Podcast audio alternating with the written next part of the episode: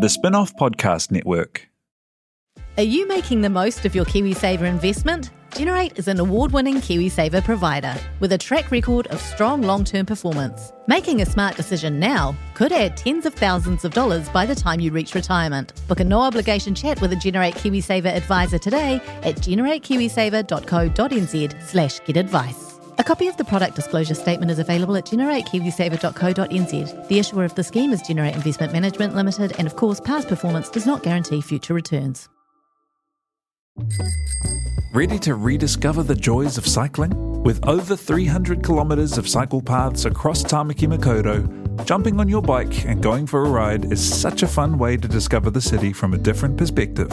Cycling is getting more and more popular across Auckland, so now's a great time to join the hype and give cycling a go. Head to at.govt forward slash cycling to find your nearest cycleway today.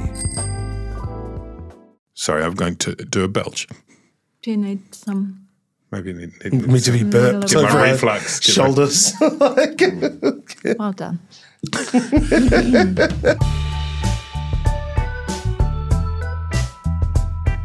Kia ora tātou, this is Gone by Lunchtime. It's January 25, 2024. A whole new year. Back here in the studio for Gone by Lunchtime. I'm Toby Manhire, Kia ora Ben Thomas. Kia ora. Annabelle Lee Mather, Kia ora. Kia ora. Nice to see you both. Also nice to see Jay Butler. Tēnā koe, Toby. today. Happy New Year, belatedly.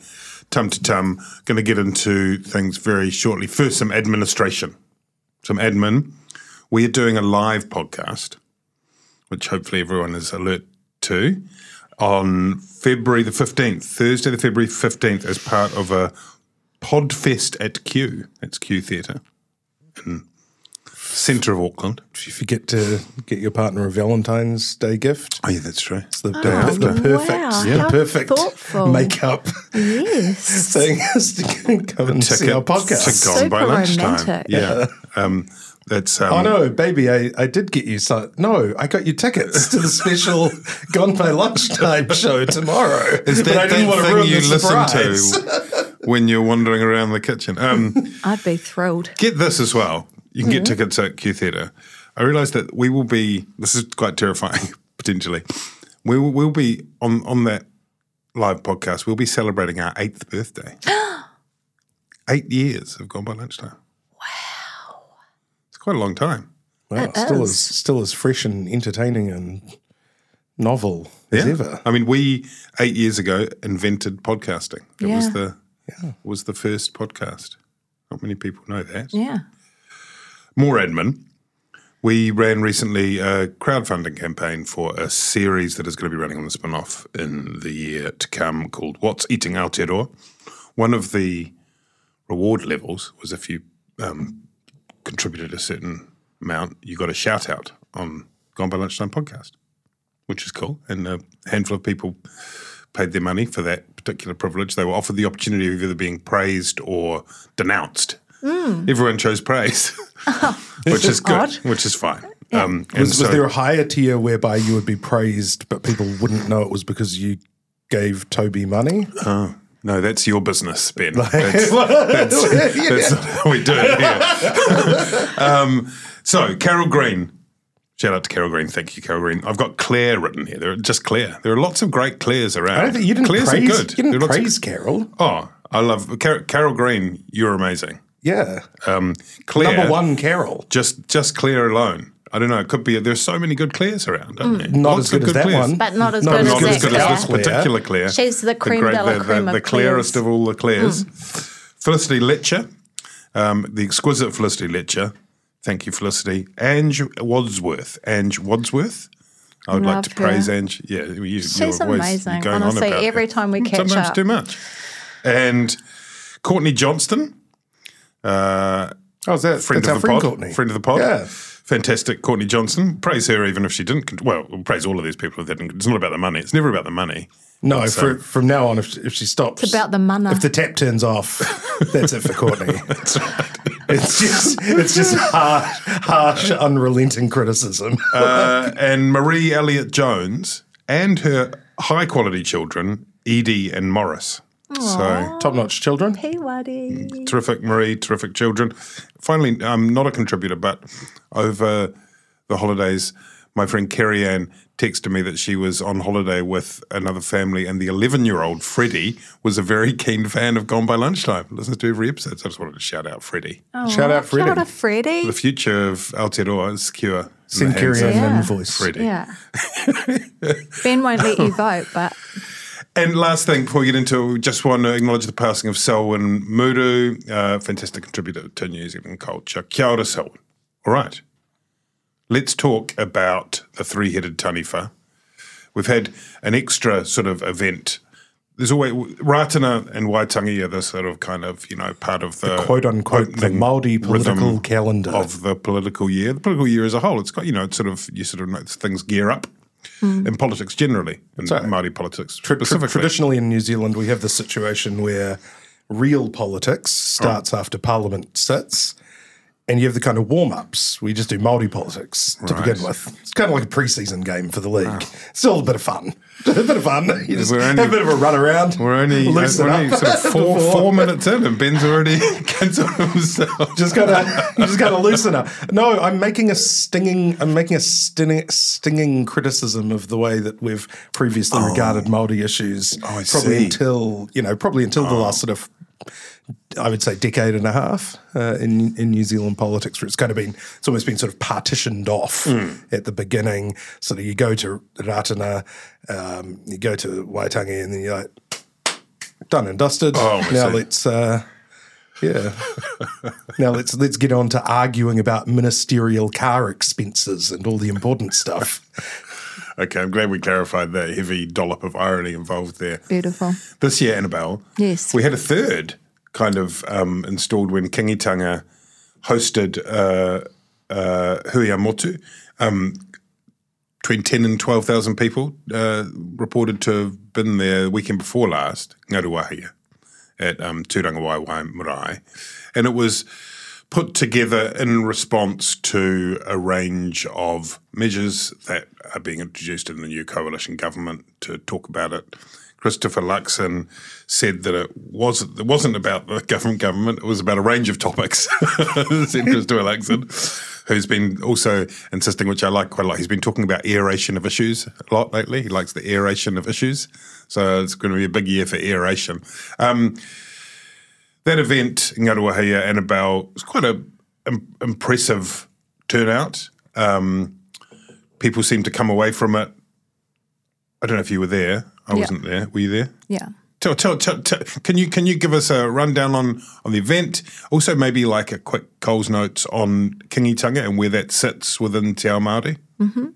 Um, so the Kingitanga is a political movement that was, you know, established into in response to, you know, the growing tensions between Maori and the Crown and conflict and all of that sort of stuff. And as a result, it's probably the most one of the most enduring political um, institutions in Aotearoa. Um, over the weekend, they hosted a hui to discuss a a a cohesive response by Maori to the proposed um, legislation um, regarding the Act's uh, treaty bill and the the reterming of the um, principles, rephrasing, rewriting, reinterpretation of the um, the the treaty Mi- minor edits. minor, minor edits. minor edits, treaty, treaty principles, um, along with a you know a whole lot of other issues around you know what Maori see as the minimisation of te reo Maori by the this government, so on and so forth. There was about ten to twelve thousand people, which exceeded even the expectations of the haukāinga. Um, there was all sorts of people from every walk of life, kaumātua kuia, Māori leaders, gang members, the greasy dogs, the mongrel mob, social workers, ho-order reporters, everyone you can think of, plenty of Pākehā, predominantly Māori, um, who engaged in a range of discussions. There was a, a number of breakout panels around oranga, well-being, what that means for the environment, economically, um, health-wise. There was a panel on the treaty, a panel on the deal, where yeah, basically ten thousand people listened to and engaged in a discussion about those issues. Um, it was a remarkable hui, um, not just because of how uplifting and positive and unifying it felt to be there, um, but also because it was a really powerful reminder of what a remarkable institution the Kingitanga is and the mm. foresight of our tupuna to set it up because to be able to host 10,000 people, you know, with six weeks' notice, to literally feed them, sunscreen them, water them. Was there shelter? It was very them. hot. Was there was marquees hot. set up everywhere. Amazing. So there was a whole lot of different marquees with different panels happening in them at the same time. Mm. It was hot and everyone was really incredibly well taken care of. And the power of the Kingitanga is, to, is really that there is this amazing ope workforce ropu that sits behind it, people that will come at a drop of a hat to serve that movement, mm. to park people, clear the rubbish, feed people, all in honour of the kingitanga. Um, and then the added, um, uh, I guess, power that it has nowadays is that, you know, it is centred in, in Waikato Tainui, who are an iwi that now have a billion dollar economic base to draw on. So, mm. you know, the potential to literally drag the government through every court in the land and potentially overseas as well. But um, incredible n- number of issues discussed, everything from gangs to the well-being of our tamariki to all of the stuff that's happening in government and just a really positive, powerful hui. Mm. The that then was followed by Ratana was the sort of next set piece, which was uh, yesterday, and that was that's normally a pretty sort of serene kind of by design uh, event, and there was a bit more politics that seeped into it than usual. And as you mentioned, Annabelle, it's the ACT Party's Treaty Principles Bill that has become the centre of the pushback. Um, there are a range of different issues, but that one has become increasingly the focus. Christopher Luxon is under pressure increasingly. Um, to, and he's in a difficult position, Ben, because he is asked, So you're only supporting this bill to select committee, this bill which would rewrite the principles of the treaty. And to be clear, the principles of the treaty are not the same as the articles of the treaty. The principles of the treaty are they are a construct that have been created by politicians and courts as a way of trying to interpret and apply the treaty to treaties, an English language treaty and a, and a Māori language treaty, into um, legislation.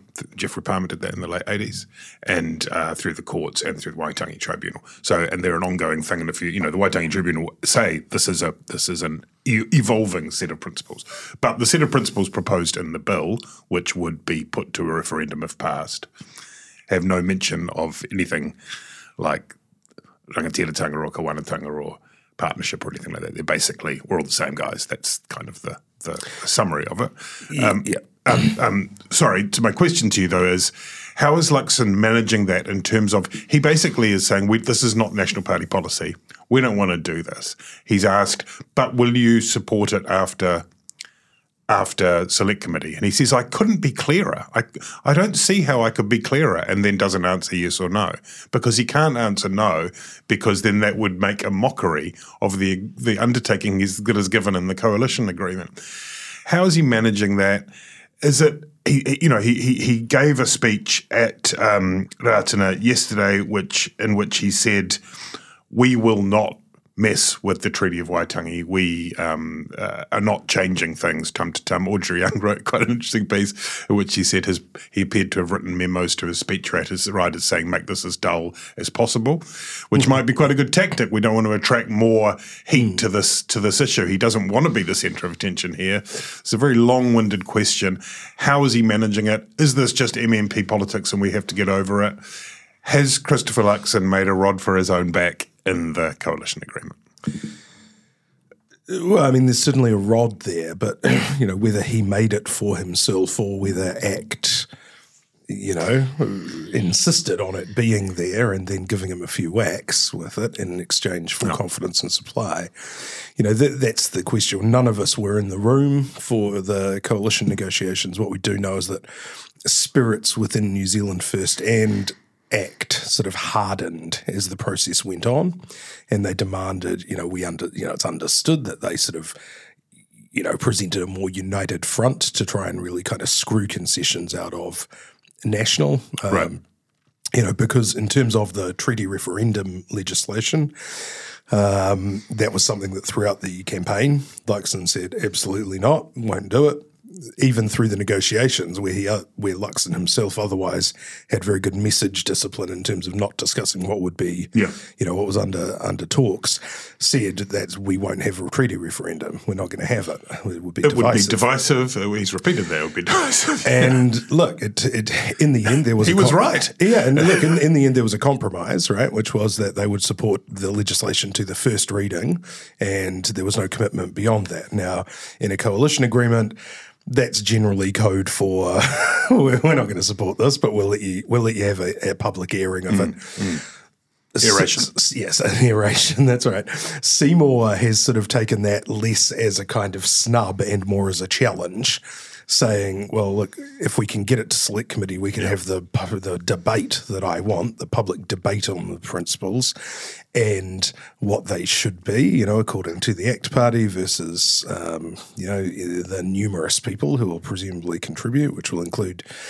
you know, which will include uh, groups from, you know, far on the other side who say the principles are just a sort of halfway Right. reheated. Rawiri Waititi Yeah. doesn't want principles for the for, for to be applied at all because If- if you're a fan- if you're a fan it's of- watering down the the, the, the, words yeah, of the treaty. The, the late Moana Jackson, you know, Matike Mai, you know, they, that contemplates something far in excess of what the treaty principles contemplate in terms of sort of equal power sharing and these sorts of things. So, um, uh, you know, there, there will be, you know, that debate um, and it'll get a lot of airtime for, you know, for a period of what, maybe four to six weeks, say.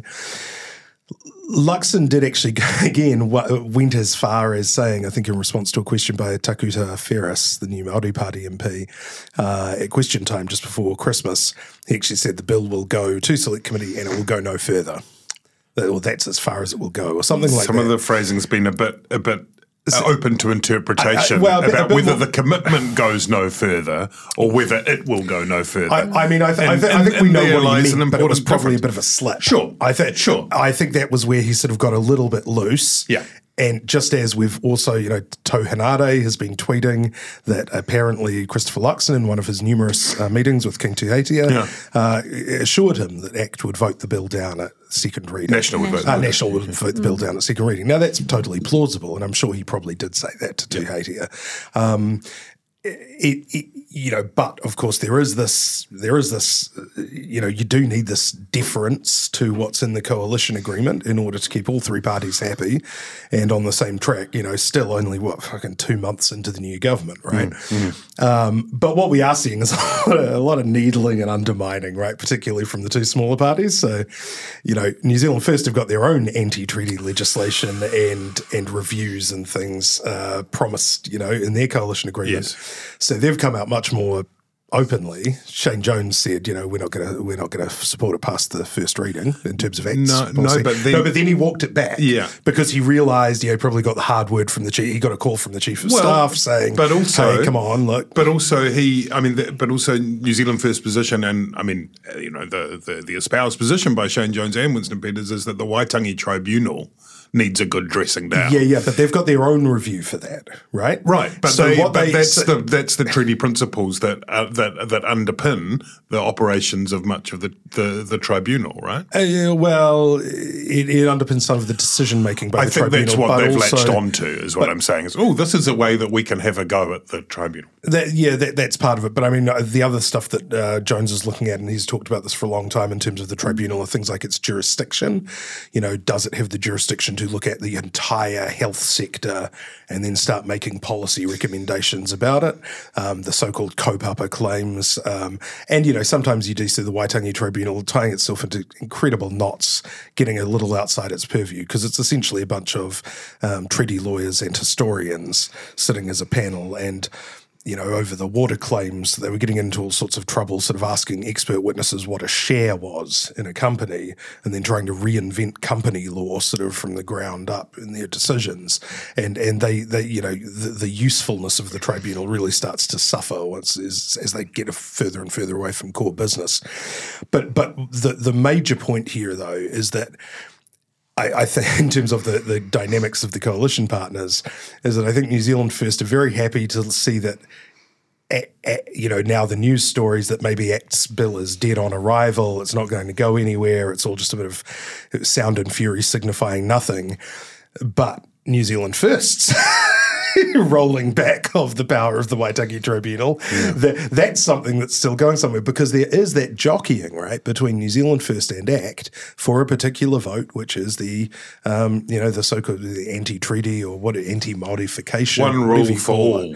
Yeah, that, that sort of vote. And in the middle, you've got poor old Luxon going like, I want to bring us all together. and, you know, um, and it's and it's a, it's a really hard hard act for all of them to kind of coordinate together.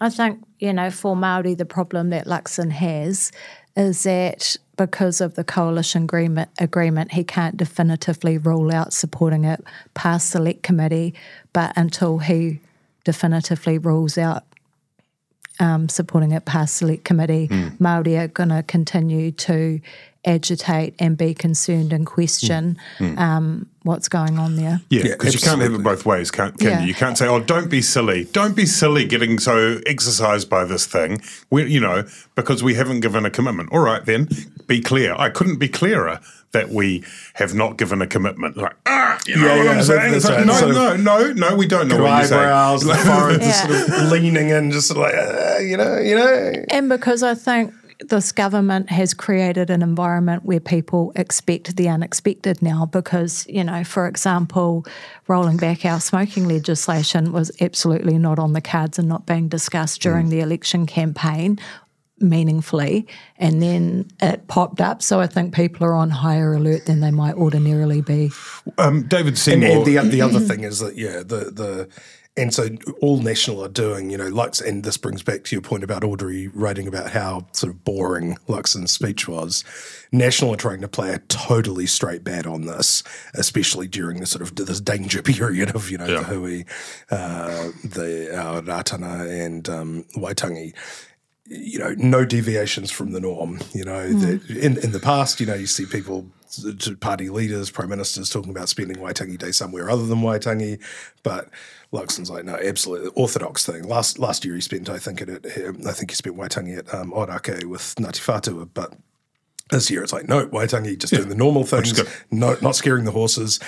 And he's and and and what they've been doing, you know, and you know, you you might if you were so inclined, you might feel a bit bad for for the prime minister in this respect. You know, they have they've made a couple of announcements since becoming government, which you know are very close to what uh, Luxon was talking about on the campaign trail in terms of empowering Maori on the front line. So there was a fifty million dollar boost for Maori immunisation um, before Christmas, mm-hmm. which is going to go directly to whānau ora providers and uh, frontline iwi and uh, Maori health providers, and that's totally in line with the you know the policies that National ran on. Um, and they also, I think they on the more sort of symbolic front, they sort of guaranteed that there wouldn't be any cutbacks to the extra 20, was it the extra 15 million over for each of two years for mm. Matatini. So, you know, they've, uh, you know, obviously the the rhetorical kind of impact, and actually, you know, the the actual policies of, in, in, a lot of cases, from the coalition agreements, really were like really just kind of smacking Māoridom in the face and going, you know, like you know, the, the, the combined effect is, you know, there's a very hostile kind of, you know, new ground for conflict. But you know, National are doing their best to just try and roll out their agenda and their policies and sort of get through know, this, get, get, through this wall of flames. I mean, some, good... some would say that you know the injustice of it is is that Luxon and National, um, you know, in, in the weekend at the hui ā motu, mm. Tama Pōtaka and Dan Bidois are the ones that are having to front up and defend a policy that's not theirs. No. and the party who has instigated mm. the, this, um, this debate you. is, you know, having long um, called for a debate on these issues is not fronting up at any of the hui yeah. where the debate or the discussion is happening. Um, you mean David Seymour? I just mean, to be clear. I mean, I mean David, exactly. I do mean David Seymour. The, the, other thing I just wanted to quickly touch on it, about hui ā motu is mm. one of the other really compelling things that happened at hui ā motu is you guys and our listeners might recall that um, Ngāti Whātua Ōrākei and Waikato um, have had a very rough couple of years relationship wise because of over treaty issues and cross claims in the Auckland region. At hui ā motu, um, Ngāti Whātua came, a number of their rangatira were there.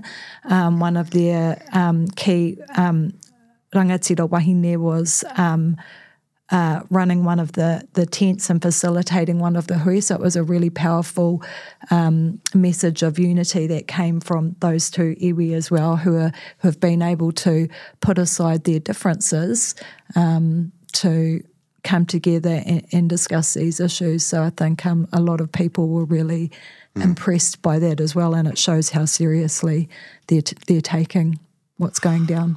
Um, we'll move on. I just wanted to mention there was one fantastic Luxonism in the interests of um, kind of being as as uh, straight and pushing things on. He said that he was happy with the dissent that were appeared, and he you know embraced the debate, all the irrational and stuff. And he said, and I and I quote, "That's part of the process of being part of the process," which I thought, was, which I thought summed, summed, up a lot. Um, I love that. This episode is brought to you by Shopify. Whether you're selling a little or a lot, Shopify helps you do your thing, however you cha-ching. From the launch your online shop stage, all the way to the we just hit a million orders stage. No matter what stage you're in, Shopify's there to help you grow. Sign up for a $1 per month trial period at shopify.com slash special offer, all lowercase. That's shopify.com slash special offer.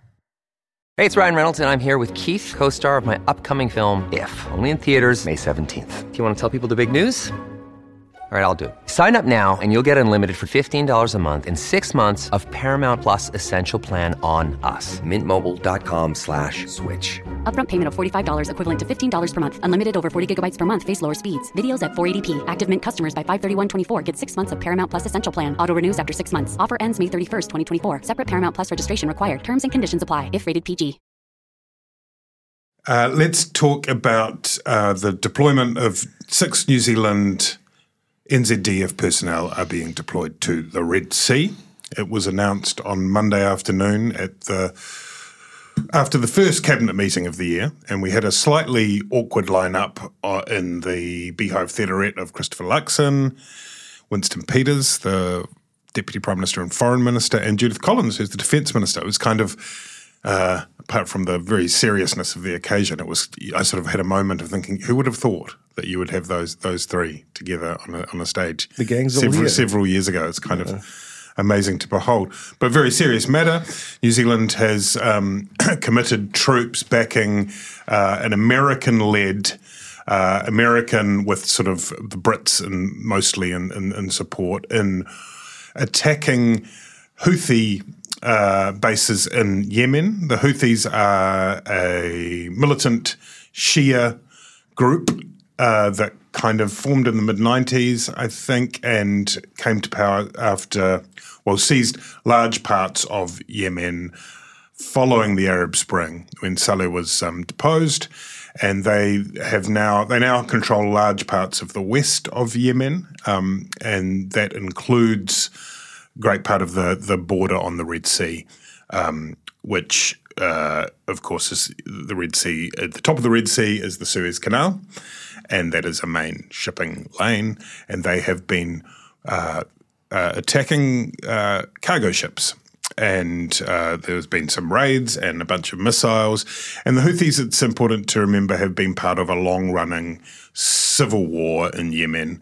Um, some people regard it as a proxy war. The Houthis are backed by Iran, sponsored by Iran, uh, and the the recognized government they're supported by the Saudis. And horrible, horrible, horrible civil war. I think there, you know, like um, estimates of 150,000 people being killed um, during that that war. Um, so the Houthis uh, have a sort of established a kind of version of government in their in the in the in their part of the country, and some people say that their stated um, uh, defence of solidarity with with Gaza is partly also because. Um, they want to uh, firm up their support among the population in Yemen. Anyway, it's a it's a very complicated situation, as so many of these um, conflicts in the Middle East are. Um, lots of kind of overlaying um, priorities and agendas. Um, New Zealand getting involved there, interestingly, Luxon, Peters, and Collins all insisted that it was folly to try and conflate what was going on there with what has happened in Gaza. Which is hard to hard to hard to reconcile with the very clear stated ambitions of the Houthis to that their acts are in support of uh, of Gaza. They actually attempted to fire missiles into Israel in the days after the appalling attacks of October seven, when Hamas went into Israel. Um, but it is a very complicated situation. About is New Zealand right to be getting involved? Is this an important point of principle? And is it is it is it is it plausible to suggest that it's not linked to the that it, that, it, that it's somehow separated out from the conflict that's playing out in Gaza? Well, the Houthis weren't attacking ships, cargo ships, before October 7, and now they are. Also important to point out that, as far as I'm aware, no one has been killed by the Houthis in these attacks. Should New Zealand be getting involved? Um, I don't believe so. I think the argument that it's about upholding international law is somewhat weakened by the fact that we know that there's all sorts of incredibly serious um, human rights breaches and and probably war crimes being committed um, against the the people of Gaza by Israel, the American backed Israeli government, um, and we haven't made any strong um, announcements about that. We haven't condemned Israel. We haven't put in place trade embargo sanctions. Not that it, we don't have a huge amount of trade with Israel, but symbolically still important. Well, New Zealand has, has not, not, not in fact called for an immediate ceasefire. No, I think we've said a, a cessation of, of um, hostilities, yeah, but not called that, yeah. for a ceasefire. So I think it's a weak position that New Zealand's taken. I don't understand why we're getting involved. Um, you know, we do business with other countries that have highly questionable human rights issues going on, um, which we choose to ignore, and we choose to ignore because we're reliant on their trade. Um, this is a different situation. We don't have those sorts of ties, and I don't know why we would choose to get involved in this particular conflict conflict against the Houthis. It's an interesting one, Ben, because there are sort of two uh, categories of support for these attacks. And we originally mm. put our name to the statements, which come out from the White House from time to time, and they have this sort of list of countries that are that are acting in support. That's right, because we supported the original strikes. We did, and then in, early January, but we but so we were one of ten countries that were yeah. involved of the coalition, right? And the now there are sort of and, and that's and that's that's that category yeah. to say we support is quite different to putting skin in the game. Mm. In effect, to you know, it's, it's only yes, it's yeah. only six people, but these things lead to other things. There are risks. No one would deny that there are risks involved, not just to the personnel involved, but to the repercussions. Um, conflicts in the Middle East have a tendency to to to to to to, to compound. They're, they're a flashpoint for extremism. Um, yeah, and and, and and, that presents risks even at the bottom of the well, world. We should right? always be de-escalating yeah. and disarming and, and and playing a peacekeeping role, not actively getting involved by sending and it's personnel. Been, it's been stressed that these personnel will not be going into Yemen. I mean, at this point, unless I mean, as far as we're aware, there aren't troops in Yemen. But it starts. It's an interesting. But they're one. helping to bomb military. Correct. Um, yeah. Yeah things in Correct, Yemen, correct, right? correct. They're trying to. I mean, the, basically, the, the at the at the bottom of the Red Sea, it becomes it's like twenty five kilometers across. It's incredibly tight. So this is shipping lane is very vulnerable, um, and they're trying to take out the launch sites. It's worth remembering that over this long running civil war, a very well armed Saudi Arabia could not knock out the Houthis, who were being supported, you know, in, in, in, in supply and in funds by by Iran, of course. Anyway, uh, anyway, Ben, the the do do you do you do you think that this was a necessary thing for New Zealand to do in solidarity with uh, Western allies? I mean, I I, I guess I, I wonder whether I wonder whether just as a Labor haven't said they wouldn't support it. It's easier to do that in opposition. In Britain, the Labor opposition do support um, Britain's involvement. But they've got MP people like resigning from the party and stuff, eh? It's controversial, Yeah, and in it's Britain super there's controversial. a basically. I mean, one of the And complications is that it's there's there's strikes, you know, Hmm. and there are you can support strikes. It, this is now a campaign, I- I and mean- then a campaign can transmogrify, metastasize into a conflict, becomes a war. I don't, you know. I mean, you know, at a very basic level, New Zealand does have, you know, fundamental interests in secure, secure and safe shipping lines, shipping routes around the world. We're a trading nation, um, and and I- I'm not quite sure what our direct exposure in the Suez Canal is, um, but we have an interest in that kind of order. We can't enforce that in in in uh, Southeast Asia strategically, we do rely on the sort of presence of the United States. Um, I think it's been well noted by all of the geopolitical experts, including me, that you know over the, over the last six, over the last six to nine years, we or six years, we have become more. Uh, you know, we've had had more of a dual foreign policy, where strategically we have been sort of getting closer and closer back to the United States, um, and running that kind of tightrope with how does that impact on our economic sort of intertwining with China. And that certainly seems to be Winston Peters' priority. Yeah, that's right. And uh, and and look, I, I think that you know at a very basic level, when you become you know strategically aligned, quote unquote, with your partners. th- There is an expectation that you contribute. We are not. We're never expected to contribute. You know, per, you know, on a per capita basis or an equal basis, certainly. But there is an expectation that yeah, you get some skin in the game. Are our six men absolutely necessary for this effort? I, am not a military expert, but I suspect not.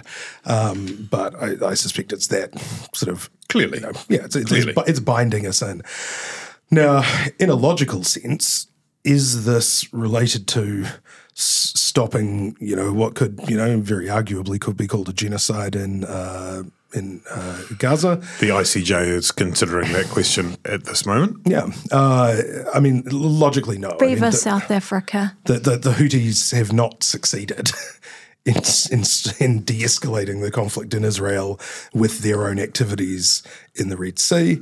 Um, and, and so I think it's just a logical mistake to sort of think that by, by taking action or supporting the United States, it's somehow you know, keeping things going in Gaza. Um, I don't think the suggestion is that. I think it's, if anything, it's it's the inverse, which is that the Houthis are quite interested in expanding the conflict into a region-wide conflict Oh, that's yeah, already spilled over into yeah. Lebanon and Syria, and so the I think that Iran the, started bombing I think people. the fallacy think- is to suggest that what is going on in Yemen is is somehow isolated from what's going on in Gaza, because it isn't. And so the risk of a, a risk of things spilling into a wider regional conflict, it is clearly linked to what's going on in Gaza. Yeah, I, I mean, I think I think it's linked, but I don't think that it is. I, I don't think that it determines New Zealand's position on what's happening in Gaza. I think that Okay. um, you know New Zealand could certainly call for a ceasefire while participating in uh, you know strikes against the Houthis, and, and those things aren't contradictory. Um, And to be fair to Luxon, he has said that he will respect the ICJs. I think he said, I'm not going to remember his exact wording, but he ICJ will make a preliminary ruling anytime quite soon on whether or not Israel should be, whether or not there is a case for it being a genocide. And then they would urge uh, Israel to stop. I mean, I, th- I think Netanyahu's already said, well, we won't be doing that. I mean, they also urged Putin to stop in Ukraine, which is, um, but but I think Christopher Luxon has said that international law is is, is, is important and that should be respected. The problem is that New Zealand, after 100 days of bombing, hasn't taken a clear position on Gaza. Um, and yet we're prepared to stump up six of our people to go and fight the Houthis on behalf of the US. One of the move on now back to to domestic matters, but in fact, one of the voices that we would have heard in this uh, deployment of troops would have been Golriz Ghahraman, who who who was spoke on lots of these issues for the Green Party, but has resigned from Parliament, and this was a really early on in the year. It emerged through reporting by a new kind of uh, uh, bolt-on uh, subscriber part of News Talk ZB, News Talk ZB Plus, run by Philip, Philip Crump. Crump, F- Philip Crump, former lawyer. For- used for- to use the Thomas Cranmer pseudonym. I think he still does. I think Does he's he? still got a Substack. Yeah. Uh, anyway, it was it was reported that Golriz Ghahraman uh, faced allegations of shoplifting in an what do we call it? An upmarket Auckland boutique, boutique. Scotties, including a dress that might have costed fifteen thousand dollars, which is amazing. No, I think it think was I think 7,000. it Oh, was collectively I think 15,000? Yeah, collectively, all right, okay. and So I think outfit. their highest price dress was fifteen. and then it I, was- I was talking a, to somebody who said, "How do you, how do you shoplift a dress? How do you just like?" Uh. and I was, and you know, my, my experience with these things is like, Of your shoplifting experience, yeah, yeah it's like Yeah. it's it, it's the dress like it's inversely propor- You know, you're not paying for the the material, right? Like once you get up to sort of seven thousand dollar Mm. dresses, it's basically like you know you order one, it comes in an envelope. Like, Right. it's, you know, it's, it's kind of basically just a magician trick, like, you know, the, the kind of scarf trick, but in reverse as you feed it into your pocket. And like, You've got some experience in buying expensive clothing and then it disappearing. There was that whole episode with The the cardigan, Korea thing. Cardigan, did we? Did we? I don't know if we did end up including that in our lockdown pods. It was a it was a time. No, it was post lockdown. Was it? Yeah. I think it was lockdown No, time. it wasn't. Okay. It was, No, it was post-lockdown, It was post-lockdown, definitely yeah. post Okay. lockdown. Anyway, uh, then uh, it, it, it, then it then it turned out there was a second allegation, and there was another a third allegation in Wellington. As as as we stand, Ghahraman faces charges on those allegations of shoplifting.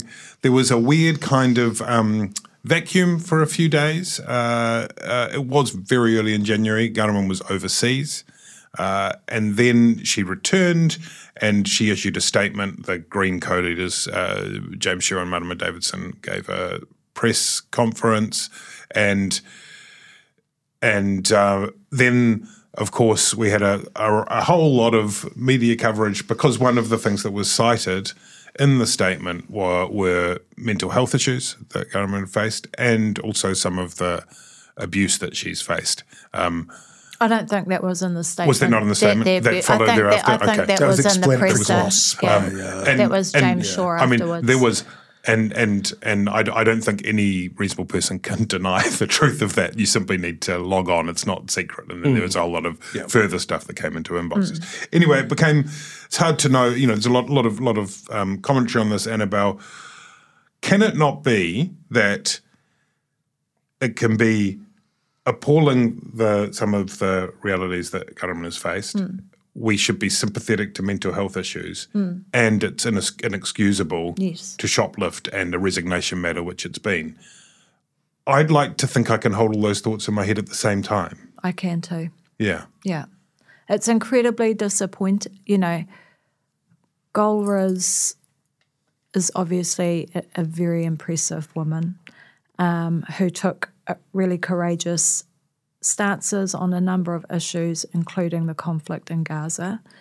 Um, it's incredibly disappointing that her um, th- that her shoplifting has impact, impacted the credibility of the position she took on those issues and is being used to to undermine those um, take, like what's happened in Gaza.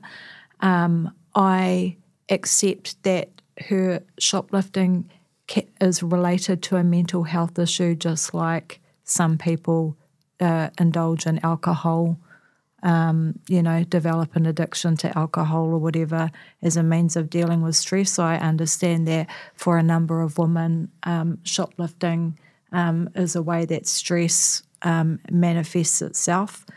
Um, and of I, exercising control over your environment, according to two pieces I read in The Guardian.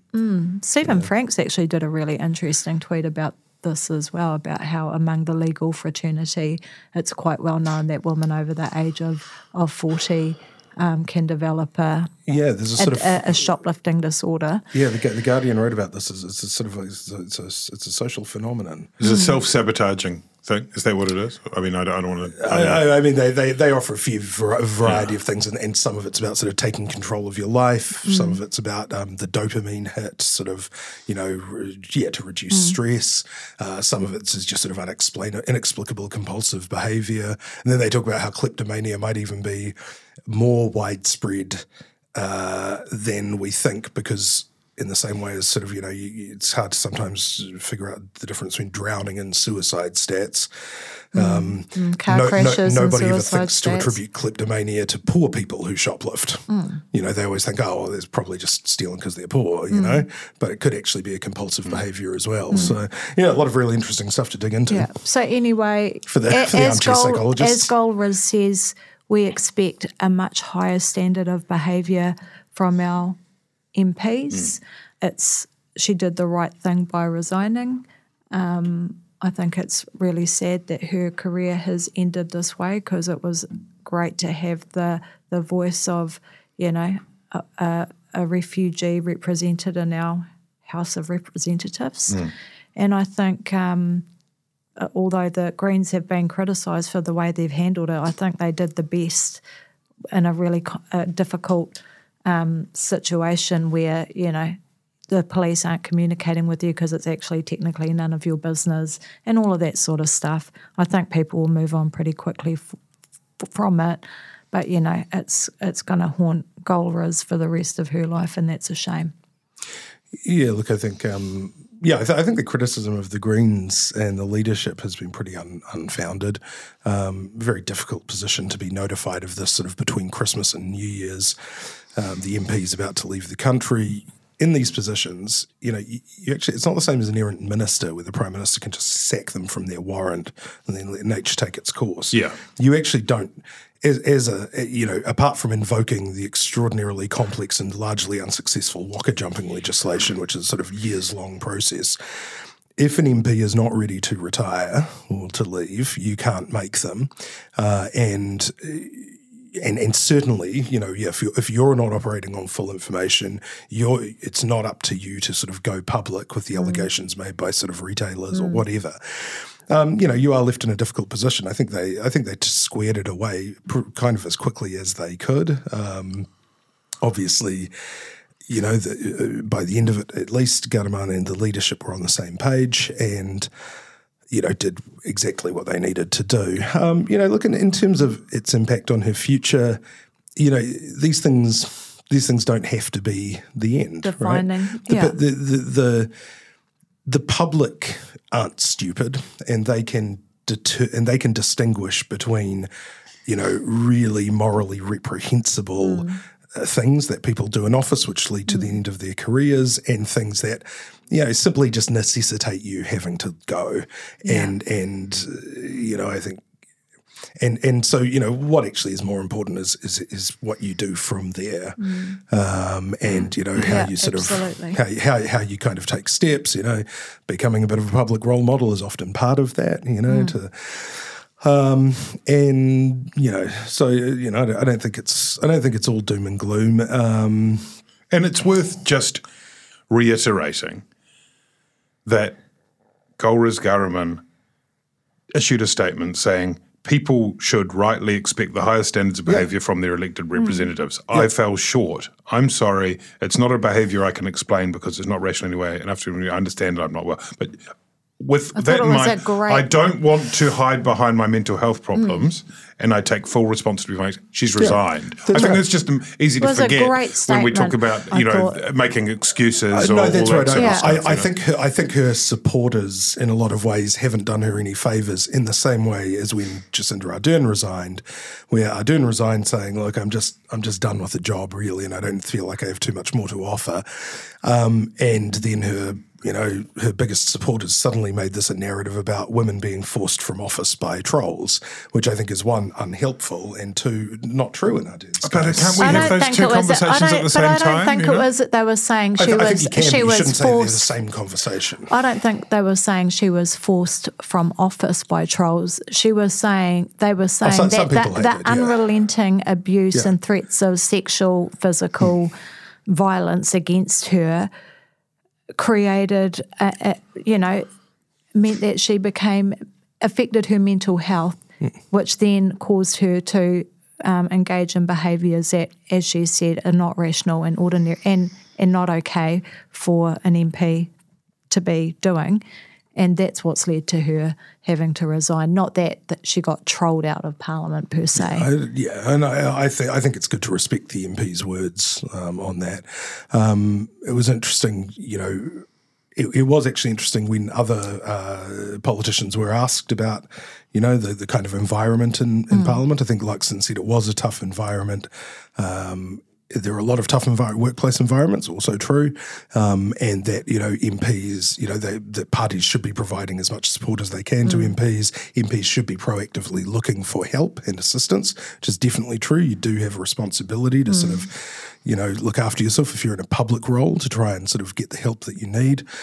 Um, then I think. Uh, then they asked uh, Mark Mitchell on the way about in, in about um, you know mental mental health in Parliament and particularly in the Ghahraman case, and he said, um, you know, I think uh, getting getting exercise and a good diet is really important for mental health, and he was basically, I think, describing a boot camp.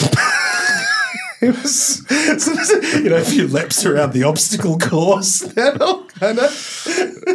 Um, yeah, I mean, I mean, I don't think I didn't see any uh, politicians, for what it's worth, attempting to, you know, leap on this and make capital law or or, or, or any of that. So No, that's, which I think is something to be absolutely something correct, to be yeah. said for that. Yeah. And the other thing Yeah. that is that is really more important than any of this is that we now seem set to have our second former Wellington mayor take up a seat in Parliament um, with uh, Celia Wade Brown, the next on the green list. I, don't know if that's been confirmed that she'll be going in. And I like to imagine. Do you remember when Justin Lester was the mayor of Wellington, and he was picked as the sort of one of the great shining, Yes, yeah. uh, you know, future Labour's- of Labour. yeah. He'll be he'll be could be a future leader of the Labour Party. Anyway, that didn't work out.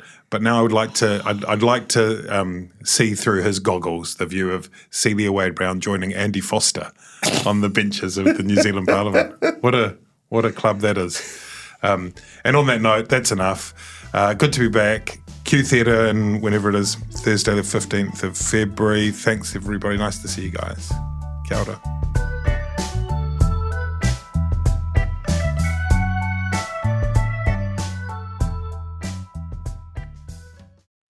Kia ora e te iwi, Te Butler here, podcast manager at The Spinoff.